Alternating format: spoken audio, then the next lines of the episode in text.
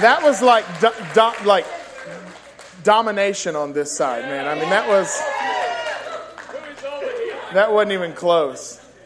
It really wasn't. I'll tell you what, Nava really made the difference on that team. I could just I could feel his it. No, that that is good. That is good. Y'all really disappointed me over here. I, I thought, yeah, they really were jabbing a lot, but they didn't bring nothing. They didn't bring nothing with the with just running their mouths. Amen. We're going to talk about that. We're going to talk about that because a lot of people feel like they're in the game, but all they're really doing is running their mouths. You know, and then you got this section. Look, y'all got the most, and you still couldn't. You still came up short. No, no, this ain't about how many you got. This is about how much you got in you.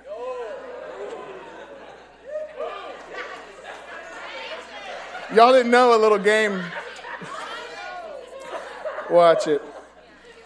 Hallelujah. Well, it's good to see every single one of you this morning. We're glad you're here at the Remnant Church. And uh, what a blessing it is to be in the house of God. We're beginning our brand new series called Get in the Game.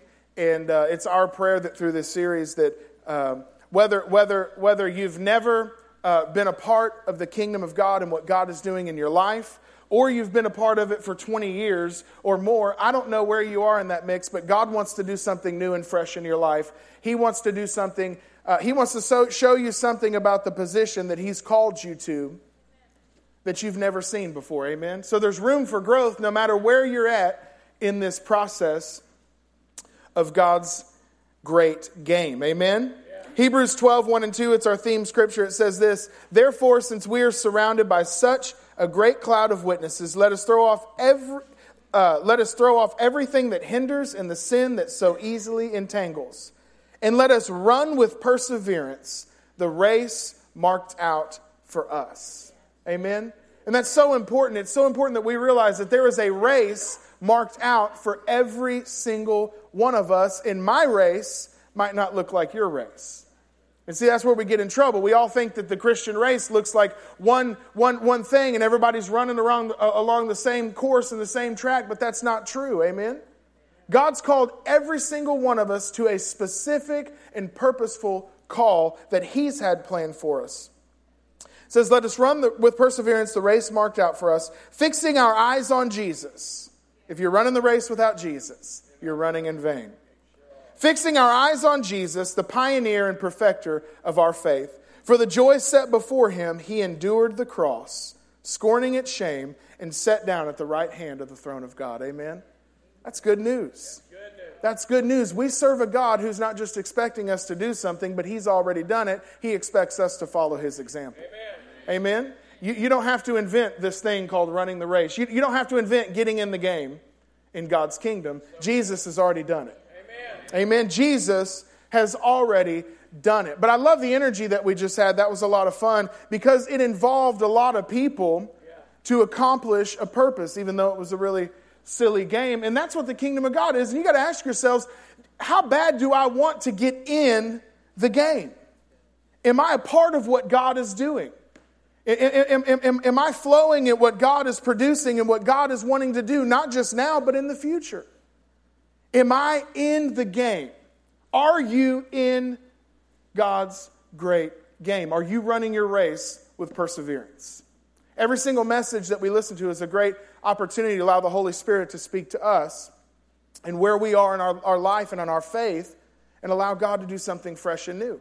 Amen. But we got to have something in us, and only God can put this in us. That's why we got to look to Jesus, the author and the perfecter of our faith. But there's something when you got born again that causes you to hunger and long to be in the game. I want to be in the game. You know, you may have heard this story before, but it's a good story because I, I, I, it's a story about me wanting to be in the game. But when I was like in third grade, I played. Uh, football for the Peachtree City Packers. I, am telling you, I was, I was a bad dude. I was a bad dude. And the way they did little, little pee wee football back in the back in the, where we were is they did it by weight, right? Which didn't work out well for me. This didn't work to my advantage. So, so, so I, my, my goal was, I'm in the third grade. I'm like, how old are you in the third grade? Like eight or nine? Eight? Nine? So I'm like nine years old, and I'm trying to make the 95 pound team, right? Because that's where all the other eight, that means 95 pounds was the max weight that you could be to be on this team, and I loved football. I loved everything about it. I loved putting on the pads. I loved hitting people. I wasn't scared. I just, I loved the chaos of it. I loved the madness of it. I, I just, I loved it. But I was a little bit hefty. A little bit. A little bit. It's all right. Where my hefty people at? Come on. Amen. Amen. We got to stick together. Come on. so, so, so, so, and all the, yeah, no, I'll, I won't meddle there. And so, so, so I wanted, I, I love playing the game. I wanted to be in the game, Howard. That's all. My life lived and revolved around the game. I was a Peachtree City Packer. I was a Packer, man. We had the Packer uniforms instead of the, it, it just had the, the P on it. Just, I'm telling you, it was real deal. And so I showed up to, before every single game, they would weigh us uh, before every single game. And so I showed up one week to the game and, and, and I came in. Yeah, this is like fat shaming people. You know what I mean? this does not happen in 2018. It might break some delicate little heart. And so, and so, uh, serious. Me too, guys, okay? Me too. All right, so, so, so what it, what, what happened was I get on the scale and I was like 101 pounds or something like that. And, and they looked at me and they were like, sorry, you, you, can't, you can't play on the 95 pound team. And I just wanted to get in the game. That's all I wanted was to be in the game. And so they bumped me up a level. And, and so I'm playing with kids. Now, I'm the smallest kid at this new level, the smallest and the youngest, and I get creamed during this game this day. And so my dad was one of my coaches, and he comes up with this great idea. He says, Colby, we're going to get you back on the 95 pound team. and so for the next week, my father puts me on. Have you ever seen The Biggest Loser? I'm not joking. He puts this eight year old little boy on the most intense diet you've ever. No, it wasn't a diet. He didn't let me eat. we go to, listen, all week long, my mother's mad, and my dad's just like, she, she, will get over it. He's like, she'll be all right. Come on. And so I'm, go- listen, I want to get in the game. And if I'm willing to give up a slice of pizza to get in the game, you better know I wanted to be in the game.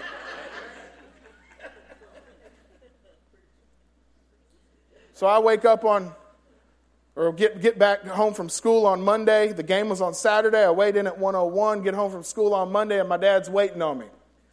So we're going to the track. I said, All right, we go to the track, and he pulls out a black trash bag. True story. Look, if you want to call CPS, you call them. Because I'm still messed up because of this and he cuts a slit in the bottom of that trash bag and pulls it over my head and puts two armholes around it and he says, Start walking. It is 105 degrees. I'm in a black trash bag. Truth, truth. Walking around this track, not getting to eat. Can't, I mean, I can't do nothing. Every single day we walked, I'm sweating. Well, I'm eight years old.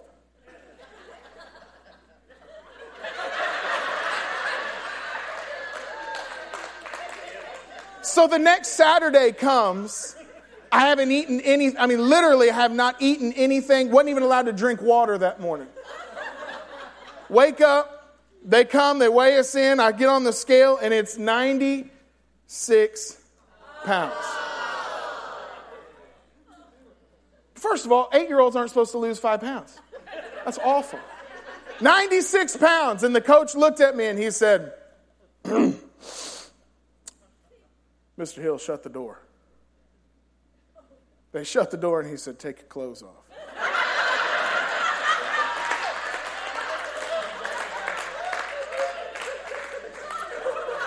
It's a true story. So I took my clothes off down to my skivvies and he said, Son, I said, Take your clothes off. Listen, I've only been treated like this one other time. It's when I went to jail. All right? Only one other time. It's a true story. I'm in there stripped down, buck naked. Buck naked. And I'd get on the scale and tick in at 95 pounds.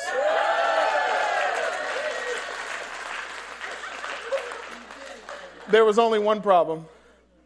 I was actually starving to death. I ran to that concession stand as fast as I could. I got me a big giant Dr. Pepper and two cheeseburgers and made myself sick and couldn't play in the game. Is that an awful story?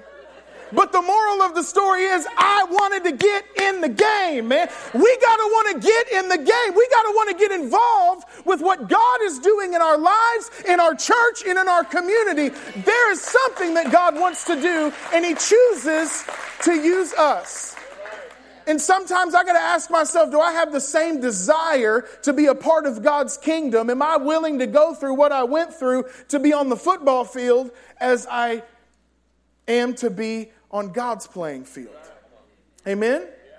Come on. There's all different kinds of people. God's not calling us to be spectators, He's calling us to be participators. The remnant church is a church full of participators. And I love God's game. I love God's team. I was telling all of our volunteers here's the greatest thing about God's team it's not 11 guys on the field, it's not one person running down the track. This isn't for the best and the brightest and the baddest and the most qualified. This is for the most willing. And if you'll be willing, if you'll say, Jesus, I don't know how, but if you can use me, my God, I want to be used by you. There's a position for you on the field in God's game. I'm telling you. He's not calling us to be spectators, but participators. We've got to get out of the stands, off of the sidelines, off of the bench, and into the game. A sporting event is full of people, and I, and I think the church is the same way. We're full of people. There's a lot of people here this morning, and that's exciting and that's awesome. But God has called us to be an impact player.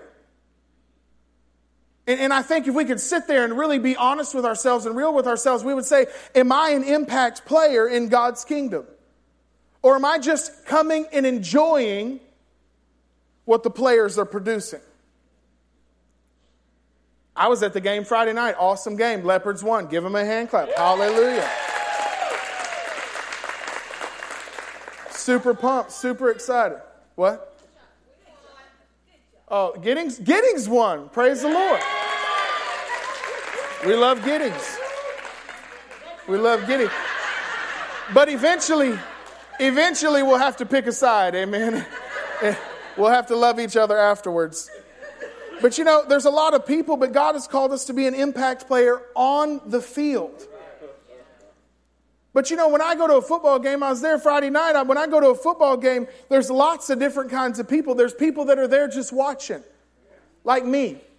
I'm just watching, having a good time. It's a lot of fun. And then there's these guys down there on the field getting their brains beat out. They're sweating and they can't breathe. And they're, I mean, they're, they're doing everything they can do so that I can have a good time. That's not God's kingdom. It's not the way God's kingdom works. Spectators, you know what else is there? When I go to a game, you got a lot of haters. You got a lot. See, I'm talking about a crowded church. It's good to have a crowded church, but you got to be careful you got a crowded church because you got people that are just watching, spectating, and you got people that are hating. You got, you got haters in the crowd. See, this is why you don't want to be a part of the crowd. This is why you got to get on the field. Amen? A lot of haters. A lot of haters. There are people watching on, on, on, online this morning. We welcome you. We're glad that you're watching. Pray that God blesses you. But, you know, a lot of people like to watch from a distance and, and, and, and say hurtful things and, and, and not be a part of what's really going on, but they still have opinions. Isn't that rough? But you want to know something? Uh, what I've noticed, the closer you get to the action in anything, the harder it is to criticize it. Closer you get to the action, the harder it is to criticize. Now, when I'm in the top level of the stands at Leopard football, I want to tell you something. I don't know. I'm seriously, I, I don't know a whole lot about football, but I do when I'm up there. I'm like, I can't believe they, They running that guy. I can't believe they run. It. I can't believe that guy did that and this. Because the further you are away from the action, the easier it is to hate. Amen. So you got spectators, haters, and then you got emulators, the wannabes, right? Got your jersey on. We look good, Pastor. I mean, you got your jersey on and your hat on and, and, and, and your, your, your, leopard tattoo and whatever else you got. I mean, listen, and, and, and, and you, you emulate what's happening on the field. You look like a player, but you're not a player. Player.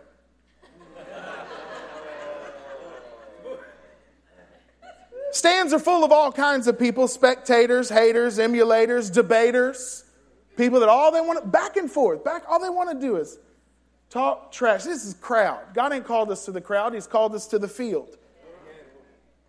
Spectators, haters, emulators, debaters, traitors. That's me. I'll switch on you real quick because I don't like to lose. I'll switch on you real quick. Amen. Let me ask you something. What's, what's your heart and, and, and, and uh, life reflect whenever difficulty happens to you concerning the kingdom of God? You know, I, I, hadn't heard it for a while, but I've heard several times lately. Uh, people, people still talking trash. I'm like, well, you go down there to that cult, and you go down there to this and that, and do this. And listen to me, don't be a traitor. Don't be a traitor. Don't switch teams because the going gets tough. Amen. Because nobody ever promised in the kingdom that this was going to be an easy race. Amen. Nobody ever promised that this was going to be all candy and ice cream. Amen. This is this, there's going to come opposition. There's going to be difficulty. Why? Because with every promise comes opposition. Are you a traitor to the faith? Probably not in here. Maybe some online. Maybe somebody gave you a hard time at the Fayette County Fair, and you decided, you know, I probably shouldn't be seen up there anymore. Real truth be told, I think there's people that probably didn't walk in the parade because they were still a little bit like, I don't know if I can be fully associated with these people. Because you put on that Jesus shirt and start pumping out Jesus music and run down, listen, run down the same streets that you've wreaked havoc on and declare the goodness of God, that's pretty scary. That's pretty scary. Crowd is full of a lot of traitors.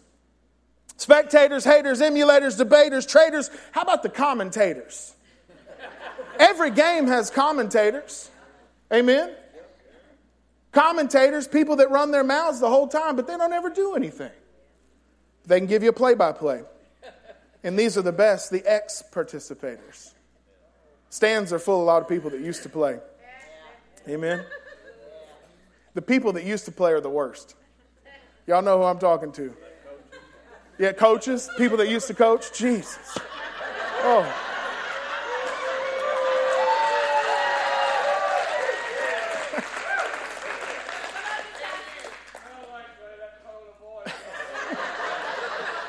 hey, but no, you want to know, Pastor was high school football co- great coach. Great. 21 years you coach, Pastor? 21 years? So, but the, the best are the Pee Wee football coaches.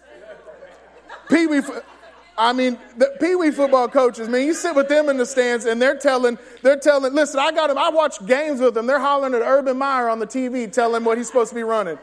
Pee Wee football coach. Get in the game, man. Get in the game. But the bottom line of all this listen, you've got spectators, haters, emulators, debaters, traitors, commentators, and ex participators. But The bottom line is, he's calling you to get in the game. He's calling you, point to yourself and say, That means me, to get in the game. Talked to somebody this week and I was, they're struggling in their faith and in their walk with God. And I said, Well, have, have you read your Bible? They said, Actually, no, never in my life. Can I tell you something? We've got to get in the game. Because it's not enough to just come. It's not enough to just, and listen, we're grateful. I'm grateful that you're here. I'm grateful that you're here, but there's something on the inside of me that wants to call out the real you. And the real you isn't made to just sit in these comfortable blue chairs. The real you is not made to just sit at home and watch online. The real you is made to get in the game and be an impact player in what God's doing in your family, in this church, and in this community. Can I get an amen? That's the real you. He's calling you. He's calling me. 1 Timothy 1 9 says, Who saved us and called us with a holy calling. Ah. He saved us, and He didn't just save us, but He called us, and this is a holy calling. Not according to our works, but according to His own purpose and grace, which was given to us in Christ Jesus before time began. I'm telling you what, there has been a strong call of God over your life since before time began. You, yes, you. Since before time began, the creator of the universe is calling you to get in on what's going on in the kingdom of God, to be an impact player. Ephesians 2:10 says, "No, neither do we make make nor ourselves. God does both the making and the saving. He creates each of us by Christ Jesus to join him in the work that he does. This is what's so good because sometimes people are like, I just don't know what I'm called to. I struggled with this for a long time. And then I found out that I could stand in front of a group of people and communicate God's word. And I was like, yes, I found it. Aren't we all looking for it? Aren't we looking for it? Yes, I found it. I am a preacher. Yes, that's what I am. And I am. Thank you very much. But can I tell you something? Here's what I've gotten. Listen, listen what the scripture says. It says, He creates each of, each of us by Christ Jesus to join Him in the work that He does. Listen, my ultimate calling is not to stand on this platform and communicate God's word to you. My ultimate calling is to Christ Jesus Himself to have a relationship with the one true living God. And as I come to Jesus, as Colby Hill comes to Jesus, to the one that I'm called to, I'm not called to an it, I'm called to a him. I'm not called to a thing, I'm called to a person. And as I come to this person, I find out who I really am. And as me and Jesus walk one with another, He shows me who I really am. And as I come to the one that I'm called to, His unique expression in and through me looks like this. But this, Colby, don't be mistaken, is not what you're called to. So if you're sitting there saying, Well, I'm just trying to find it, you know, I'm not really good at a lot of things, can you be good at having a relationship with Jesus? And if you'll be faithful to the one who called you, if you'll come to him daily in your word and in prayer and in the, meet corporately with the body of Christ in worship, I want to tell you something. There's going to be something that comes out of you that you did not expect because it's not of you, it's of him. That's your calling. That's your calling. So you don't have to sit down there and think, my God, well, I've got to go do something really great and important for Jesus. No, you've just got to come to the one who created you so he can send you out to be who he's called you to be. Amen? Amen? I'm not even done with that scripture. He creates each of us by Christ Jesus to join him in the work that he does, the good work that he has gotten ready for us to do, work we had better be doing. There's something to do. Amen? There's something to do. There's something for you to do. This is work that we had better be doing. You know, it's really awesome to, we have such an awesome church, and it's just, we, just have such an awesome church. Love our church and love the community that God has built here. And, and um, you know, but, but sometimes it could get a little discouraging because when, when you're reaching out and you know, that, you know that God has called you to be an impact player in a community, an impact player in families and in lives, and He's not just calling us to be religious and say that we checked our uh, duty by coming to church off. Amen? Because if, if, if that's what this is all about, then I just want to go home and watch the football game. Can I get an amen? I'm serious. It's already 11. I could take a nap right now. That's my rule. You don't take a nap before 11, but once 11 hits, you can take a nap. It's 11:07. I could be asleep right now, full bloom. True. But God has called this church to be an intricate part of what He wants to do in this area, in this town, this community, ultimately our world.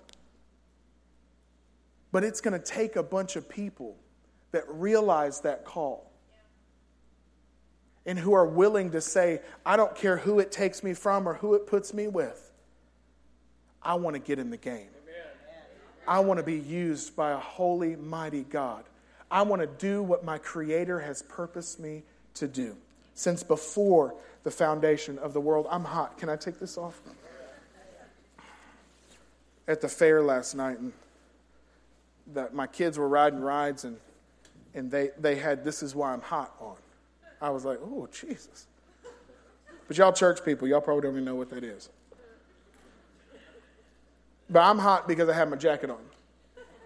That's it. So I want to talk about,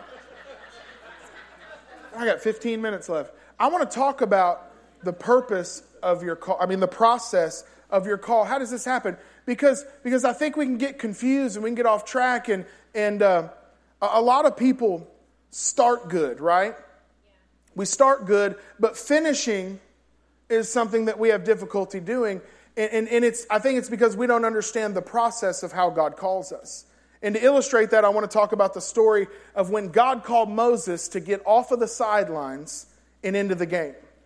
We're to talk about Moses. If you don't know a lot about Moses, you can go read the first four chapters of uh, Exodus and you figure out, uh, uh you, you learn about a guy who was literally on the bench not doing what God had called him to do, and he goes from that to being a key player in delivering God's people out of bondage. I don't know about you, I want to be a key player in delivering God's people out of bondage. Amen. How many know there's people that are hurting? There's people that are broken. There's listen to me. Quit quit believing all the mess you see on the internet. It's not true. Everybody else is jacked up just like you, and He's called us to be an impact player for those that are in bondage.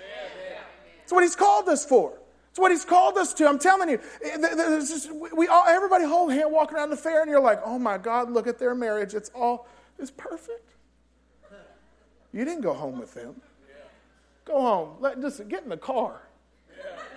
I love the marriages. These people just do it right in the middle, right there by the Ferris wheel. I'm like, thank you for being honest.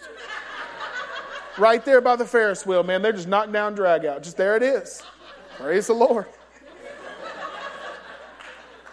then they then they then they'll hold up one second. Instagram. It's true story. But there's some people in bondage.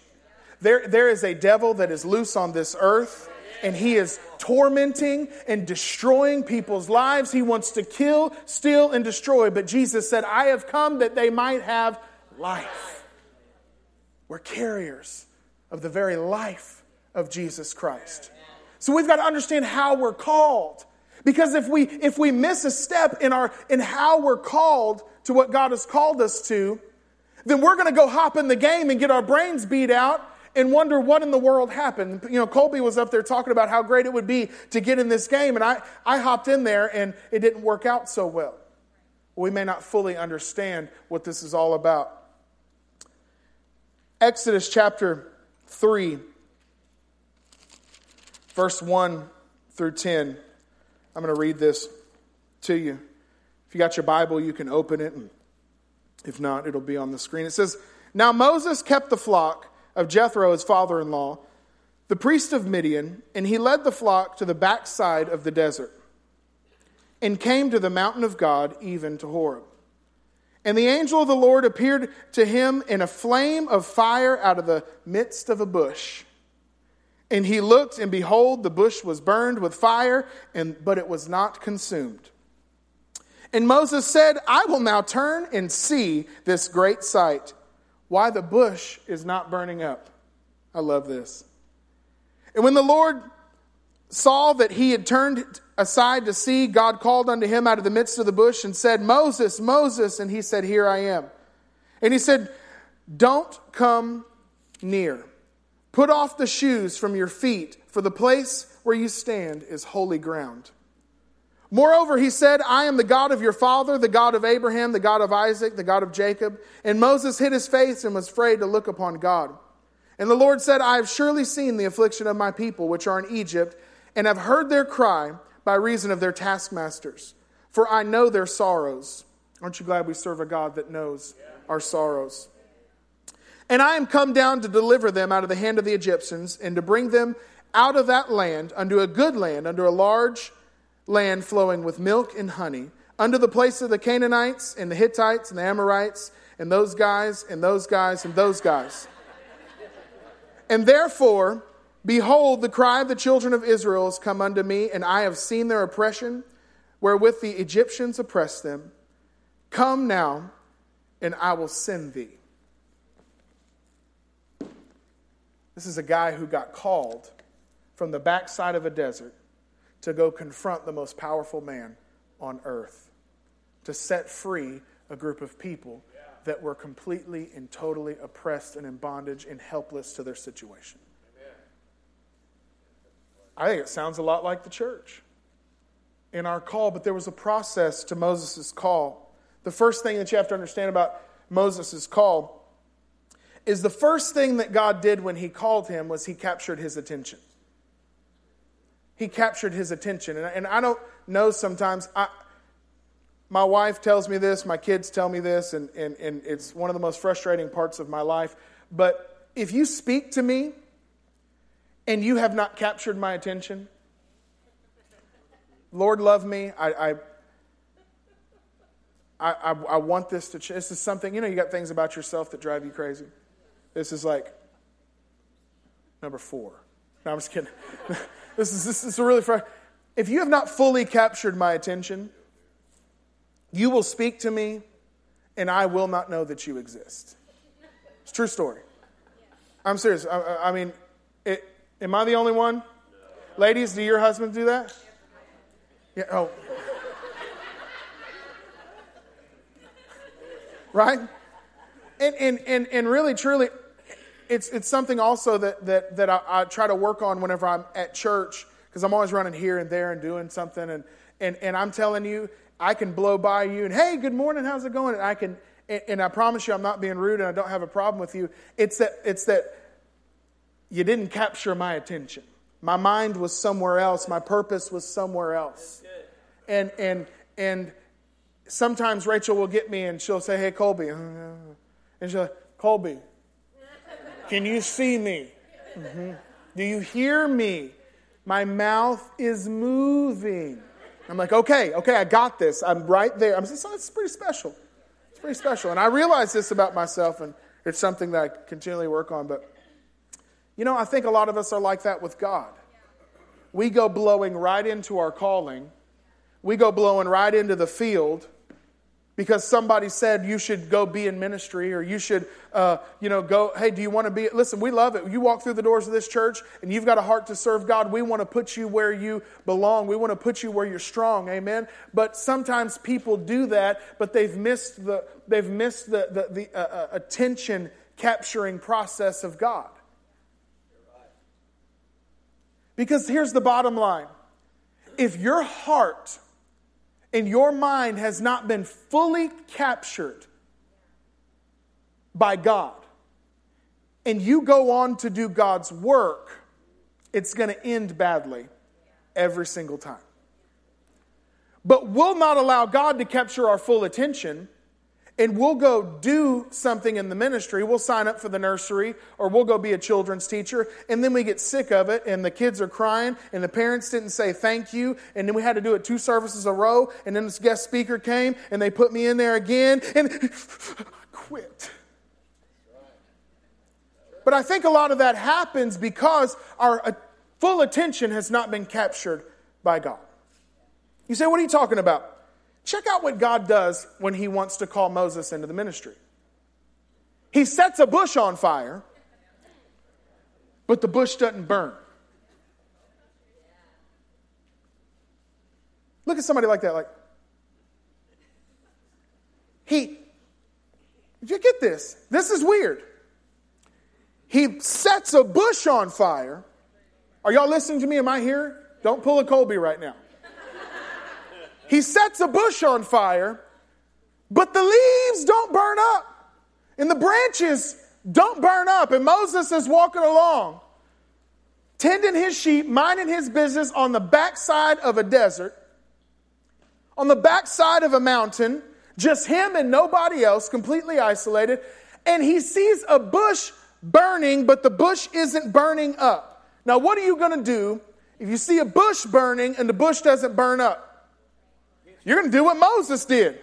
You're going to be like, King James, hither now. Let me turn aside thither and see what the Lord is, right? Right? You're going to be like, hold up. There's a bush on fire, and you're out there by yourself with nothing but the sheep, but you're like, sheep. Do y'all see? Do you see? The bush is on. I got to go check this out. You know, he's mad he didn't have a cell phone. He would have had that. That would have been viral, right? Oh, this, this is going to preach so good. It would have been viral if somebody could have seen. Here's what it is. It's it, he God uses this crazy anomaly. This crazy unbelievable thing that makes no sense according to natural laws. And it causes Moses to stop and turn his head and say, I got to check this out. And as he goes to check this out, God now knows I have his full attention. Now that I've captured his full attention, let me go ahead and download some stuff that he will absolutely not be able to believe. Because had God just whispered from heaven, Moses, go talk to Pharaoh, all he's going to hear is, meh, meh. That's all he would have heard. But God uses something crazy that makes no sense to bring about the most purposeful thing in his life. He captures his attention. And I look at this and I say, Well, God, I wish you would have used a burning bush. I wish some bushes would be on fire when we walked out of church, but they would not start a fire. Could you imagine? You go home and that plant you planted by the front door is on fire, but it's not burning up, and then God starts talking out of it, there'd be revival everywhere. And God speaks to you out of the rose bush. And he says, Sylvia, my darling, my dear, my daughter, go to the ends of the world. I'm telling Sylvia be like, Leroy, peace out, I gotta go. that rose bush is talking. And I got to thinking, and I'm like, God, I really wish you would set some bushes on fire so some people could really, truly, you could gather their attention fully. And then maybe they would listen to what you have for them. God, speak out of the trees. Well, you start changing your prayer life. That pine tree out there is anointed. Jesus, show up in the pine tree. No, serious.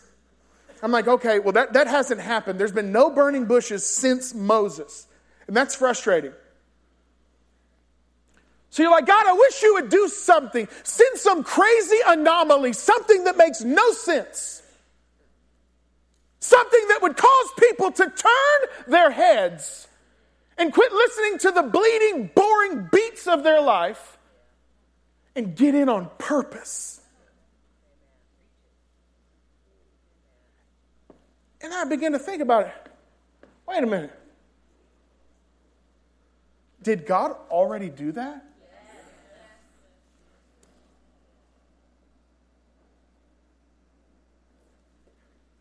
Has God already given the church, given the world an anomaly that nobody can explain?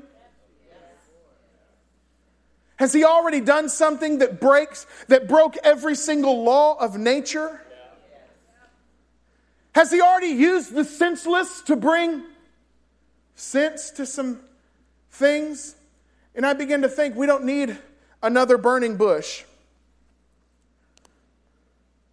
There doesn't need to be some other crazy happening. Because, see, what that burning bush represents in Genesis chapter 3 is something that every single one of us has had the opportunity to look at. But the devil is doing all that he can do to silence its voice to keep us so tunnel visioned that we cannot see it because if we see it, our full attention will be captured because it makes no sense, but it brings so much sense to this situation. And what I'm talking about is the cross of Jesus Christ. You see, God doesn't use burning bushes anymore because that burning bush represented something so crazy and so wild that Moses could not help but turn his head. See, I want to tell you why people struggle getting in the game because they've never had their attention captured by the one thing that can keep their attention for eternity. That is our burning bush.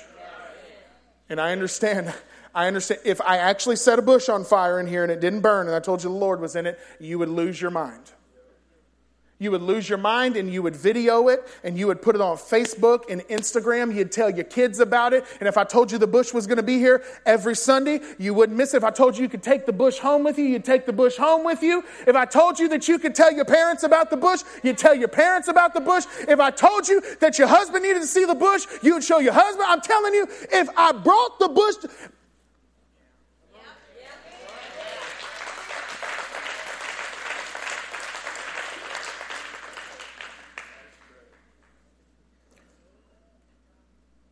I just wish it was as exciting as the bush.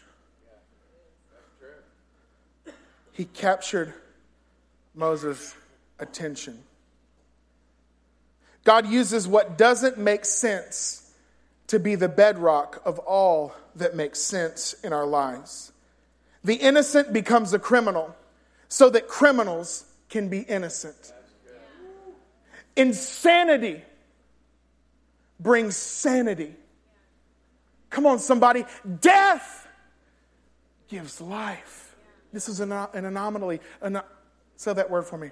Anomaly, like the world has never seen before. It makes no sense. You look at it and you go, I thought I was supposed to get to get. And he says, No, you're supposed to give to get. You look at it and you say, But I want to be first place. And he says, Okay, well then go be last place because the last are first and the first are last. This makes no sense at all. He wounds Jesus on the cross to heal us. And until, I'm telling you, because I, I, in my flesh, I want to stand up and say, you need to get in the game and get off your butt and do this and do that. And God, there's, come on, don't you love Jesus? And, and, and, and try to make you feel so horrible about yourself. Maybe we can squeeze one more ounce of ministry out of you. But the real truth is, until that has captured our attention, until that has captured our attention, until the very thing that makes no sense, until the insanity can bring sanity to our lives. Because here's the deal unless everything you do comes out of what Jesus did on the cross, you will not be doing it for long. I'm, t- I'm sitting there thinking, okay, I'm going to preach on get in the game. And my God, we need nursery workers, God, and we need children's church workers. And Jesus, you know that the we need coffee, people serving coffee and people waving at the road. And you got all, and you pastors get all frustrated and, and upset. You got all these people and nobody wants to sweat because it's too hot. I want to be at the gate, it's too hot. And you're saying, come on, okay, I'll tell you what I'm going to do. I'm going to go tell them that, that they got to get in the game. And he says, if they haven't seen the cross, they're just playing a game. This is why people come and go. See, leaders, if you're a leader in here and you're head of, a, head of a ministry and you find yourself being frustrated because people are cycling through your ministry, be encouraged. Because I believe that the remnant church is raising up a bunch of people that have turned their head aside from the boring bleeding of their life and they have seen the cross of Jesus and they know that it's not anybody that they're, listen to me, they know that as they hold those babies, it's because the cross of Jesus has enabled them to hold those babies. They know that as they teach those children, it's the very life of God that flows from the cross cross that teaches those children as they serve coffee. Hallelujah. Do you want your latte? It's covered in the blood of Jesus. That's why I love the cross, man. You got, listen to me, anomaly. Blood doesn't stain, it cleanses. Hello. Hello. And you're like, what did he just say? Yeah. Oh, such a cute photo. See, we, we live in a world that everything is grabbing our attention, and unless the cross captures our church, attention, church, this is how we accomplish His kingdom come on earth as it is in heaven. This is how we're, this is only my first point. I won't even get to the rest of them. That's okay.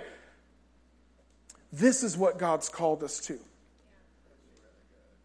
a full fledged relationship with Jesus. And if you don't have, listen to me, He's not calling you to help out. Well, it looks like they really see. We can be victims and stand up here. We don't have any nursery workers. Rennie, there's nobody to work in the nursery. And you'll say, "Well, I'll just I'll help out there for a little while." You know, Pastor, we'll, tell, we'll say so. Like, you know, Pastor Jan had to teach the children today. Oh, that's terrible. She shouldn't have to do that. I'll, I'll help out. Mm. Yeah, no, no. Listen, we don't come to this life. We, we don't come. To, we don't. We don't do this to help out. You don't get in the game to help out. You, listen, you don't get in the game so that you can be a better person. Talked to somebody the other day. I said, Well, why, why, why, why are you saved? Why did you get saved? Well, I just wanted to be a better person. You never looked, you never turned aside. It, it hasn't captured your attention yet. Because this, Jesus didn't do all that to make you a better person, He did all that to make you a brand new person like brand new. Like that old person is dead. He's dead. Oh, I'm just having too much fun today. If this anomaly is not the foundation of all your doings, then you won't be doing for long. Amen? He's called us to get in the game. And the first step of getting in the game, and you can't miss the first step, is to allow that to completely consume everything that you are. So I would do you a disservice if I didn't tell you that truth. This is serious what God wants us to do. He loves us so much. And He's called us to make, make an impact in this community. He's called you, man of God, to make an impact in your family. But if we make it about everything but Jesus, then we're going to be really frustrated people. Because this is really only about Jesus. Amen. This is about Jesus and honoring Him and serving Him. And God reminded me of that yesterday. Uh, and I don't say this. Eloy, bless my heart so much yesterday because how many know sometimes pastors get off track too? You're like, what? Okay. So Eloy really, he just, he just blessed me. And, and I mean, it just, he shook me. I love, I love being around people that will shake you. I mean, their faith challenges you. And, and uh, we got with, through with the fair, and, and I was thinking about how last weekend, uh, he's an impact player. Last weekend, we had KB here. Do y'all remember? That was so good, so fun. We had KB here, and starting on Friday, last Friday, Eloy worked all, all, all day long on Friday preparing because he was going to be the one, him and Dawn were going to be the ones that uh, were going to take care of KB and make sure he had all his snacks and his Fiji water and all the stuff that he needed. And, and so then he came up here on uh, Saturday and all day Saturday uh, until late at night. And then he came up on Sunday and made sure they had they'd taken care of him at the hotel. And so it works for three days. He doesn't get paid from the church. He works for three days. And, um, and then he calls me on Thursday and he says, Hey, how are we going to load them coolers for the, uh, for the fair parade? Because there's nobody on earth that can move 4,000 cups of, of uh, ice cream except for Eloy. Those things weighed, I don't know how much they weighed. I don't want to exaggerate, but like 4,000 pounds. And that was an exaggeration. Um, and so he comes up, loads the coolers on Saturday morning early. We're here at 8 o'clock. Walks in the parade, comes back, unloads the coolers, does all this stuff. And I'm not saying this to toot his horn or to tell you that he's any better than anybody else because this is really about me. And not to be conceited or anything. That's about what God did in my heart through my brother. And uh, I looked at him, and, and you know, sometimes a pastor, you want to make sure you tell everybody thank you, right? Got to get all your thank yous in. And, and because people are volunteering their time, and you know, they took off work, and they got families, and they got all kinds of stuff. And, and so, man, Eloy, I just thank you so much, man. Really appreciate this, man. Dude, dude, I said, man, Eloy, two weeks in a row, two weekends in a row. You're just selling out two weekends in a row, man. I can't tell you, we appreciate you so much for all that you did. And then jokingly, how many times sometimes jokes come out of your heart? They're, they're jokes, but it's actually something that's in your heart. Jokingly, I said, um, I'll tell you what, I'll give you next Saturday off. And we laughed. We laughed. And he looked at me and he said, That's cool, but he won't. And I went,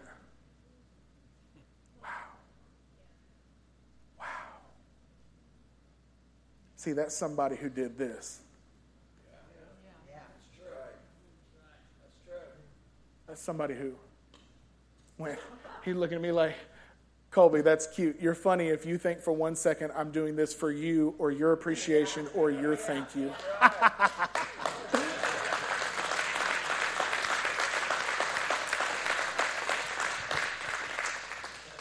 And God's like, Colby, can you go ahead and let yourself off the hook of trying to make all these people happy? Because you can't.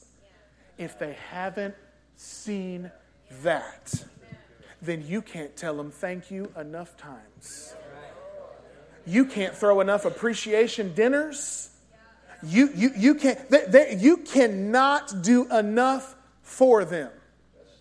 And I'm like,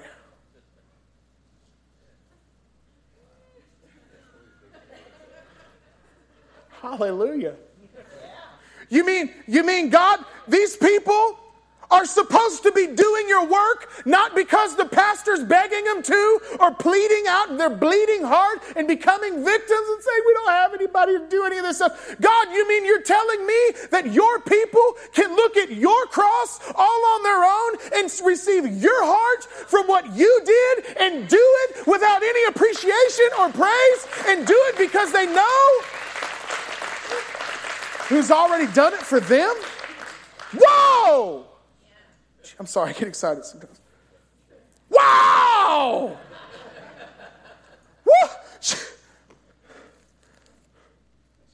Wow! God, you mean I can trust you enough? This is really God does. He does. He does more than me in this stuff. Than you mean, God, I can trust you enough. I can trust you with Howard and believe that He can get His own personal relationship with you? I can trust you with Deja. That she can go to college and make good decisions, and she can look at the cross of Jesus and receive everything she needs for this season of her life. Cece can make good decisions in this. Are you serious? You knowing that boys are going to be beaten down their door? Knowing that, that, that it's going to be tough to wake up on Sunday mornings and go to church? Yeah. Colby, believe it or not, the cross is for everybody. Hallelujah. Praise the Lord.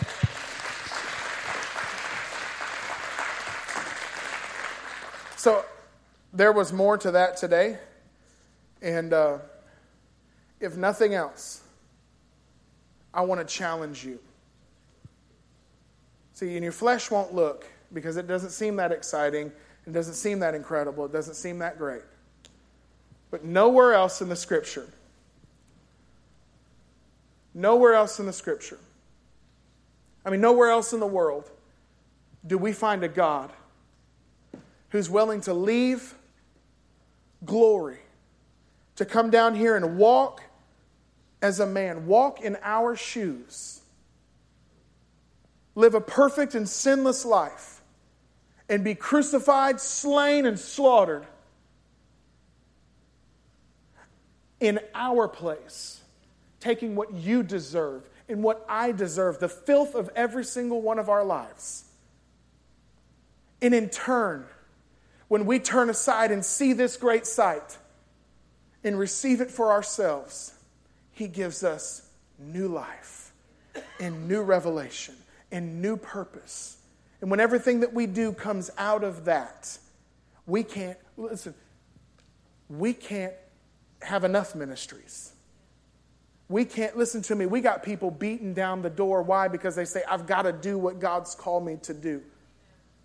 I can't sit here comfortable anymore.